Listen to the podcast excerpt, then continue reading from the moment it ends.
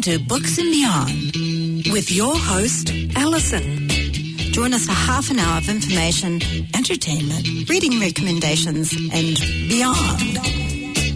Brought to you by Auckland Libraries. I know this girl. I know a girl. And she works in a library. And she, wa- I can't remember it now. She works in the library. yeah. Yeah. okay. Oh, right. I'm just going to start my stopwatch. Righty ho. Nau mai haere mai kia ora, and welcome to our Literary Lounge Lockdown Edition number two. Inika and I are in separate locations, and I'm in my sunroom slash cave again. Um, kia ora, Inika. Now, where are you today, Inika? Well, Alison, it might not surprise you to know that I'm back in the closet. Oh, you're back in there. Yeah. I'm back in there. Look, I yeah. think it was successful last time. Um, but I was glad to see that you, you came out eventually. I mean, you've got to come out for air at some stage, don't you? Well, that's right. That's right. We did say last time I was never going back in the closet, but um, you Yeah. know, these things happen. Well, they, they do, don't they? Um, and look, oh boy, to be honest, do you know, I didn't think we'd be back here in lockdown. Actually, to be really honest, Gee, I th- I thought we'd beaten this thing, but I guess like so many people, I got complacent. Yeah, I definitely got complacent. You know, I was going on the public buses and I was forgetting to sanitize when I got back into the office and all sorts. And it's definitely come out of left field, eh? It, it sure has. Yeah, it, this virus, it's a tricky little widget, isn't it? It sure is. Yes, yeah. So, um, but so here we are again for our, our lockdown number two. Um, That's right. It's not really the novelty factor this time, is there? No, that's right. No, and I miss, um, must admit, admit I, I miss being with you in the, in the flesh, but um, Oh, me too. time for that another another time. But now I do remember last time you were sort of talking quite. I was going to say you were bragging, but that's probably a bit mean. But um, about your purple poof. Um, you- so I really wanted to tell you about mine today. I, I didn't know you had a purple poof. Yeah, well, look, it's it's quite a magnificent thing, actually. It's quite big, and it has a um, a lid that opens, and it's got kind of a, a TARDIS inside it. It's so big, and it's really good for storing things like blankets, so you can be then nice and cozy when you sit sit in the lounge room. Oh, Um, nice. so it's, I think you'd call it a multifunctional poof. Um, I, but I was thinking yesterday, all it needs is an ice maker and a set of USB ports, and you know, then we'd be looking at poof perfection. I have no doubt a poof like that exists somewhere, right? Probably Yes. in America. Probably, I was going, yeah, and if I was a man in America, it would probably have a barbecue on it as well. Just a fold out one. Yeah. yeah, that's right. yes. Oh goodness, maybe that'll be Poof version three. I'll, I'll look forward to that one day. hey, but um, today let's talk about what we've been reading, and um, then we'll look at what's on our TBR lists. And I think we'll we'll have time for a, a couple of hot tips. Nice. Hopefully, we'll have no visits from my elderly dog today. Um, she's in the kitchen having having some lunch, so um, it'd be great if she was doing the, the dishes or something. But um, oh well. No joy. Maybe another lockdown. Yeah. Yeah, that's right. Yeah. Keep the learning going in lockdown. Yeah, well, my teenage sons have been banished to the lounge. Um, uh, it's a pretty small house, so it's actually not that far away. So I'm just hoping that they're reading nice and quietly Nice and while we record. Yeah, Yes. Yeah, I hope they don't take up some martial arts training or something like that that's right. while you, you're doing this. Well, look, come tell me what you've been reading. Uh, in Oh. Well, um, the book that I read recently is called Night Boat to Tangier by Kevin Barry. Um, Kevin Barry is an Irish author. Um, he's quite prolific. Um, and this one by um, Kevin was on the 2019 Booker long list. Um, so Night Boat to Tangier is really about the effects of crime on the criminals and their loved ones and what happens when the crime, you know, all the heyday is past really and the party is, is really over. Oh, right. Yeah.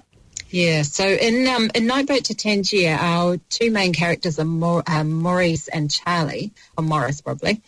um, and they're they're partners in crime. Really, when when we meet them, they're washed up former drug dealers um, from Ireland. Um, they're in their kind of late forties, so they still kind of fancy themselves, feel still a little bit Jack Malad, but they're really on the downhill slope now. Um, they've had a really um, lots of hard living. Right. Yeah. Yeah. As you do. Oh, I was going to say as you do. Um, not you. I don't mean. Yes. Sure, yes. sure. You're not Yeah, a let, slope. let, let's say that. Yeah. Yeah, sorry. Probably talking about myself. But, yeah. Um, yeah, so when we meet them, they're sitting at um, sitting in a Spanish ferry terminal in uh, the port of Algeciras. Um, it's a region they know quite well because uh, in their former lives they were they were running the drugs and sh- shipments and transferring heroin on boats um, from North Africa, running it through Spain and then on to Ireland. Oh, right, because it's a bit of a direct route, isn't it? I guess. Well, kind of, Yeah. kind of thing. Yeah. Yeah, yeah. I mean, they have to be pretty canny to, to work the job, really, because um, there's quite a lot of logistics going on. Yeah. Um, but why they're there is they're actually looking for uh, Morris's estranged daughter, Dilly. They're trying to spot her. Um, she's um, she's they've been in contact with her for a long time, and they're trying to find her. So um, while they sit there, it's really a kind of a waiting for Godot sort of Oh. setup. Yeah, they're um, they're getting slowly drunker at the um, at the ferry bar, um, ferry terminal bar, and they're getting more nostalgic and melancholic melancholic as they sit there remembering the past and remembering Dilly as a child. And they're really there to try and make amends for their past wrongs um, there. Um, so when, when we meet them, while they're telling their stories, we're jumping back in time to around 1994, which was kind of the heyday of their, um, so it's really the turning point of when they were making a lot of money and then starts to kind of crumble. Their empire starts to crumble. So we, um, we learn a bit about Morris's partner, Cynthia, who um, was often left by herself while they were off doing their deals. And um, Cynthia suffered from um, bouts of depression and she had recurring um, addiction issues. Um, so, you know, she's really tied up in the whole mess. Um, there's a bit, you know, bit of a drugged up love story going on. It's quite beautifully portrayed um, with lots of um, highs and lows, really high, high highs, low lows, you know. Um, so they they do get really cashed up from their, they've really been successful in their career, such as it is. Um, and Morris and Cynthia um, have a baby, Dilly. And they decide that they're going to go straight. And they decide to use some of their cash to purchase a clifftop um, piece of land. And they decide they're going to develop it and make, make their fortune, really, and settle down and go straight. But um, the luck of the Irish is just not with them at all. And so the castles in the air start tumbling, and both Cynthia and little Dilly get caught in the fallout of of what's you know what's happening around them. So really, our two characters are, uh, yeah, there's regret and there's also nostalgia for a time past, and yeah, Yeah, I noticed that in um, quite a bit of Irish writing that you get that mel- they're good at melancholy. yeah. Um, yeah.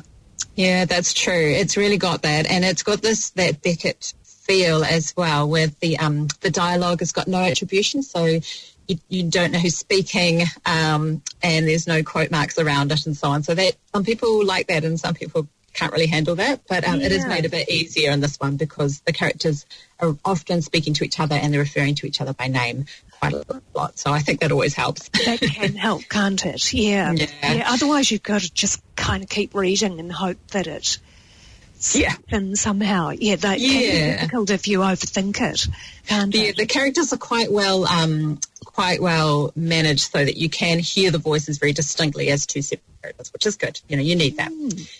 Um, yeah, I, I must admit, I used to be a bit more into drug dealer stories than I am now. I used to be into the old Trainspotting Oh, I and was thinking of that. Yeah. you know, reading old the Donnie Brasco and things like that, that that, that memoir. Um, but I must admit, I get a bit.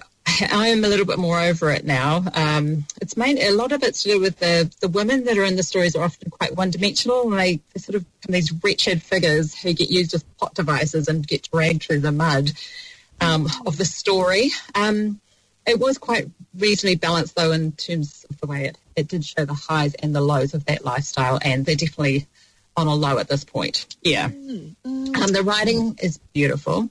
Um, it's got that Irish vernacular going on. It's got this real poetic um, observation of the settings. So you're getting the Irish coastline, you're getting um, adventures in the Spanish hills, um, organising the drug deals. You get um, some re- there's a really amazing scene in a bar, which is kind of like a slow motion violent sequence, which I could really see in a movie setting.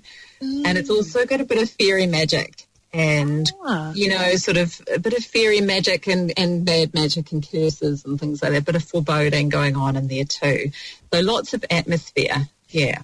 It sounds wonderful. I think I'm going to look out for that and try and try and read it. I love all of those um, ones that are set around the Irish coast and, and Yes. sort of um, almost believe in fairies um, when you when you're in Ireland, don't you? I think so. I think so. Yeah, They, they definitely put a little bit of. They don't put stock in it at the beginning, but they certainly definitely start to. Yeah. Oh, that's so interesting. Thanks for that one because No um, it's a bit of a coincidence actually because I've been reading an Irish novel as well, and Yeah. um, Oh, we right. didn't we didn't plan this, did we? No, we didn't. Quite funny. and um, but this one is set in Northern Ireland in Mm-hmm. Belfast, um, and it's called uh, "Where Are We Now" by a writer called Glenn Patterson. Mm-hmm. Now, I hadn't read any of his other stuff um, earlier. He's written um, a few a few novels, and I think he's fairly well regarded um, as a, a novelist and a storyteller. So um, this one, it's really quite a sweet book. Um, I don't think it's as disturbing as, as the one that you've just talked about. Yeah. Um, probably doesn't have the, the highs and lows, I, I guess, but it's um, quite moving and amusing. Um, and it's about um, well, I was going to say it's about love and loss, but perhaps it's more like loss and love, which I guess Okay. is a bit more hopeful. But um, also, you can really tell that it's um, it's talking about a society that's still coming to terms with its experience of the decades of violence and with the troubles that are, you know, you wonder if they're never quite over. Um, No, I no. guess. And in this one, um, the main character, a man called Herbie, um, he's lost his job and his wife's left him for not only for a younger man, but to add insult to injury, she's left him for a, a southerner. So someone from, and I think she's moved to Dublin. And I, you know, that I think That's cruel. That's I, so cruel. I gather that would, you know, I imagine that would be really hard if you're from the north. Um, it's probably like um, someone from Christchurch running off with an Aucklander or something, isn't it? You know, can you imagine? Oh, goodness. Um, and then, of course, Herbie's daughter has moved away. She's gone off to London in search of the better life. So he's he's having a crisis. Um, he's losing his grasp really on life. Yeah. and he's got to try and work out who he is. So it's kind of like that classic existential crisis, Um, maybe the midlife um, crisis. But the um, you can. I found when I was reading it, I could really hear that the Northern Irish accent coming through, and I, I I'm afraid I can't do one on, on the radio because I probably get it really wrong. But it's got that beautiful lilt that they have. Oh, have. gorgeous. Yeah. Um, and it's a it's a hopeful book. You know, it's um, there's a little bit of romance and and um, he finds new opportunities. Um, it's very sharply observed and it's um, quite amusing but touching as well. Um, but uh, underneath his personal story, which is, is a very nice sort of story to read. You really get the sense of Belfast that's haunted by its history, and um, for I'm not sure you probably would have been to Belfast. I I did. I haven't yet. Oh, no. haven't? Tell me, tell me more. Yeah. Oh, it's great city, but there's this huge presence really of the Titanic because you've got the shipyards right in the middle of things, and so that plays a part in in this novel, and then of course with the troubles as, as well. So the murals that are um, all over the city, and they're on, on the sides of those terraced houses. So and they so both the Titanic and the troubles, they really cast such a long shadow. And I, I was sort of thinking, you know, that tragedies and and conflicts they kind of imprint onto the DNA of a population. I guess. Well, that's my right. feeling, and um, I'm sure it comes through in in the Irish writing, they've I've got a lot of sympathy for them because they've had such a raw deal throughout history. Oh, But yes. that Yeah. pain, um, I guess, comes really comes through in their music and, and their literature. Mm. So yeah, and um, so I love this book. Um, and in um, while we're in lockdown too, I I think with our state of heightened anxiety, it's and I think you were thinking of saying something like this as well today. That um, it's really good to read books that are just a bit mellow and and tender. Um, Oh, so true. We Yeah. got to take care of ourselves at this time. Yeah, that's right. Yeah, and um, you know these good writers, though, they I think it's quite a skill to write a really chilled out book. Um, I reckon that you know they've got a velvet glove, but there's kind of a firm hand inside that that glove because there's certainly beneath that narrative. Those good writers are telling you they get you to think about things, don't they? Yeah, there's a lot of weight behind it. Hey, Yeah, that's right. yeah. Yeah, yeah. so Well, that sounds very good. Yeah, yeah. Oh, awesome. Well, um, the next one that I wanted to talk to you about was um, this is a nonfiction read, and um, it's an essay collection um, called Thick and Other Essay, Essays by Tressie McMillan Cottom, and it's Cottom with an M for mother, Oh, rather than. Cotton, which is how I originally wrote that. Yes. yeah. So you'll find this in the um, in the 800 section um, in Personal Essays, and um, Tressie McMillan Cottom is an associate professor of sociology at the University of North Carolina, Oh, okay. and um, her her essay collection. Thick. Um, now, thick. It, you might wonder what that's that's meaning. Um, so, thick is um, is uh, black slang for curvy in all the right places. right. Right, but um, it's also um, used in the book to describe um, the fact that this book is really thick with nuance and insight. So it's not a surface um, look at the issues that she's that she's talking about. It really goes very deep. Um, and um, uh, Tressie is also herself is quite. Um, she's a beautifully built woman, and um, but she talks about um, body image in the book and about um, society's expectations of the way women should be shaped, and particularly um, those intersections with race as well, which Yes. is kind of interesting. Yeah. Um, it's a really quite a concise book, um, short one again. I, I seem to be going for sh- short but really well written at the moment. Yeah. Yes. It's deeply considered though. It's very intelligent and insightful look at um, a black womanhood in America. Um, I was on the list for this for quite a while. Um, it is a book that's come up a lot in um, conversations around Black Lives Matter and about reading um, Black perspectives. So um, there might be a bit of a wait for this one, but I would definitely suggest getting in the queue. Um, it looks at it from both a sociological and ac- academic standpoint, but it also looks at those issues um, with these really sort of unflinching personal experiences of the author and other women in, the, in her circles. Um, so, and the, the two two ways of looking at it are really well interwoven. Um, some of the subjects she covers are uh, maternal health care disparity, she looks at beauty standards, as I said before. She looks at um, status, expertise, and competence, and how those are sort of um, conferred and conveyed, and how they can be denied as well. She looks at crime and punishment. Um, yeah, so these are heavy subjects. Um, really, really interesting. Um, look at them, and it definitely pulled no punches. I would absolutely um, jump on for this one. You're really. This sounds really really, worth good. reading. Yeah. Yeah. I love um, looking in the browsing in the 800s when I'm in a, a library. So that's Mm. that, that literature section, and, and it's amazing what you can find. Sort of the essays, and then poetry, humour, plays. You name it. Great, It's eh? It's Yeah, it's. It's- Really good. Yeah. Oh, that sounds wonderful. I'd, um, if we had time, I'd really like to talk more about that book. But I'm going to look out for that. So Cool. Wow, that that sounds great. Well, look, um, perhaps from um, something completely different. There's one that I'm reading at the moment. I haven't finished it, but I'm loving it. And um, oh, excuse me. Once again, I've got the old frog in the throat. I suppose it's better than the dog walking into the room, though, isn't it? Um, Better than the dog in the throat, right? yeah, that's right. um, so I've been reading um, this great, absolute page turner, and it's from a new voice in literature.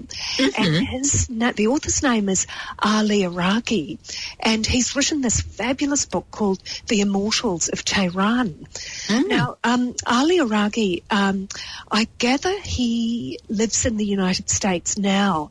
Um, he is um, a literary academic, and he did his PhD, I think, in a smallish university in Indiana, of all places.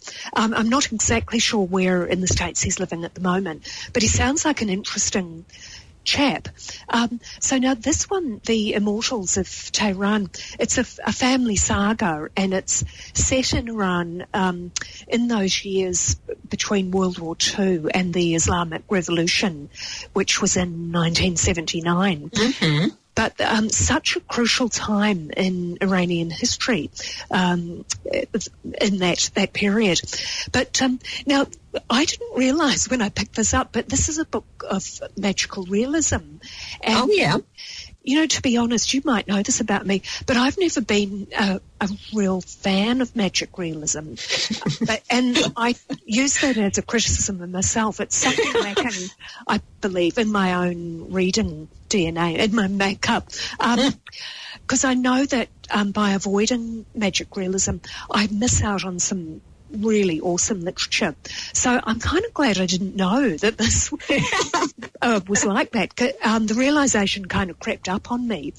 And um, Maybe that was best then. I think it was good, actually. Yeah. So um, the main character, um, a young boy called Ahmed, um, he's got a great, great, great, great grandfather called Aga.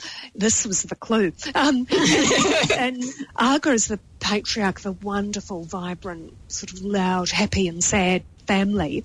And so when I was reading about Aga, um, who actually spends his days drinking tea in the family orchard, wouldn't mind doing Gorgeous. that- wouldn't mind doing Wow. that myself. And I found myself thinking, hang on a minute. A, some, you know, you could have a great grandparent, at a pinch, a great great grandparent, but no, not a four greats grandparent. All grades. That's, that's a few grades too many, right? Yeah, and I went, no, I'm reading fantasy. Oh no. but um, it was like making me eat vegetables. Um, I it was too late. I got hooked on it by by stealth. So, um, it's, but I'm loving it. It's um, the, as I say, it's about a family. It's full of sights and sounds and smells of, of rural life, sort of just outside Tehran. And through the good times and the bad, the weddings, funerals, other rituals, um, I'm, as I say, I'm loving it. And um, he's a good, good writer. So another, Oh, fantastic. another new voice. Um, I'm loving the, the writers that we've got coming through. So So many great debut novels coming through. Yes. Amazing, hey? highly recommended. Yeah, well, I've got one um, which I've only just started, so I'm going to put this on my TBR list for today. So um, I've been reading, um, just started reading Real Life by Brandon Taylor. Oh Um, yes. Now I've been reading about this one. Yeah, now this this one has made the long list for the 2020 Man Booker. Oh, that's So why I was reading That, about it. might yeah. have, yeah, that Right, came out yeah. what like a month ago or Yeah. maybe three weeks ago or something. Yeah. So um, this is again a debut novel, and um, the it stars Wallace, who is a young black queer biochemist from Alabama, and he's working on a research project over the summer. Um, and the book is about his relationships with his colleagues, and most of them are also gay, but um, they're white and they're wealthy, pretty privileged. So it's about him kind of navigating um, in this white world, really, and kind of having to create create a persona that he's not um, really comfortable with. So he keeps having to kind of code switch throughout his time um, working with them, and both in their the professional life and the personal life. Um, now I am just quite quite early in, in the book, but he's he's started having a relationship with one of his um, friends in the group who is straight ostensibly. So he's but he started having an intimate relationship with him. So I'm yet to find out what happens with that. Um, but uh, Brandon Taylor is a graduate of the Iowa Writers Workshop. Yes, which Yeah. is a famous one, isn't it? Very Yeah. famous. Yeah, Yeah. yeah, So this is probably the top writing um, uh, graduate school in, in the US, and Yeah. you you'll be really familiar, of course, with a lot of its famous alumni, including Ann Patchett, um, Ha Jin, uh, Jhumpa Lahiri, uh, Alice Sebold. Oh, there's heaps. There's, There's so many. Masses of them, aren't there? Yeah, Yes, John Irving, all sorts. Yes. Yeah. Um, so the writing is absolutely beautiful, as you would expect, and um, yeah, like I said, it's on the longest for the bookers. So if you like following those awards, go for it. Yeah, that'd be one to get your name on the list for, wouldn't it? The- Yeah. yes, when I read about it just a few weeks ago, I thought, oh, I, I know I'll love this too. Yeah, I'll have to pass it on to you. It's a pretty short read again, so maybe I can pass it to you before um, before my time comes up. Yeah, oh, I'd love to if we get the chance to actually Oh, that's a good point. Yeah. in, in person. So, look, I think we've probably got time for the odd um, tip or, or trick um, just before we finish today. Gosh, our session's gone quickly, hasn't it? so, um, I saw a great tip um, online last night, and it was just a really simple one, and it was about multitasking. And this tip um, I think it was on Reddit that I saw this, but it said, you know how knitting and, and baking have become so popular this year, particularly Oh, yeah. during during lockdown. I was saying, look, just put on an audio book, download your e-audio, and then or a podcast, and then get knitting, make some woolly jumpers or some some capes or something like that. And um, look, you you're achieving so much. It's a good way to keep your spirits up, I guess. That's right. And keep your keep your mind on something else, right? Yeah, that's yeah. right. Yeah, this is so true. Well, um, my tip is kind of on the on the lockdown line too. My tip for this lockdown, lockdown 2.0, is don't stop reading. Oh, yes. Take it from from an expert. Um, last time we went into lockdown, I kind of stopped reading. I was in a bit of a state of shock and paralysis. And um, I just kept going over the same page over and over again, and I just had to had to. Um, and by then, I was actually in a bit of a holding pattern.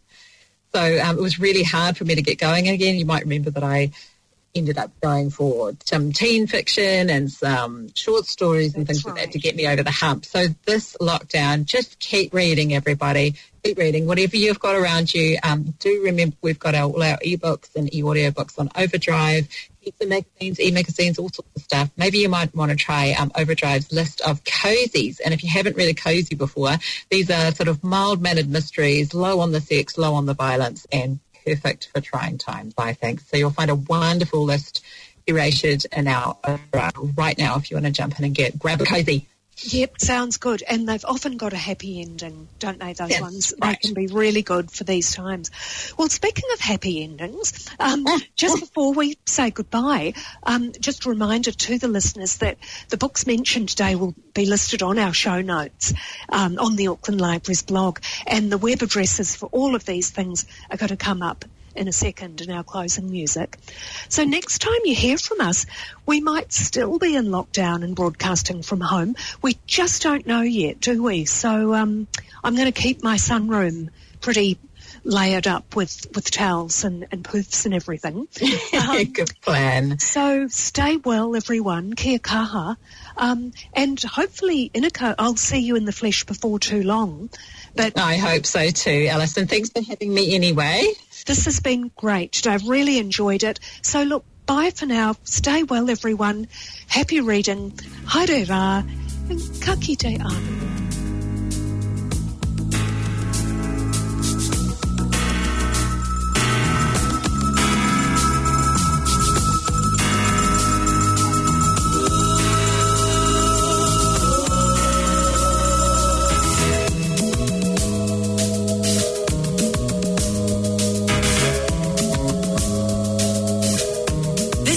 Was brought to you by Auckland Libraries. Find us online at aucklandlibraries.govt.nz and catch the program next Sunday at 9.35 p.m. on 104.6 FM or anytime online at planetaudio.org.nz slash books and beyond. Every day, every day, every day.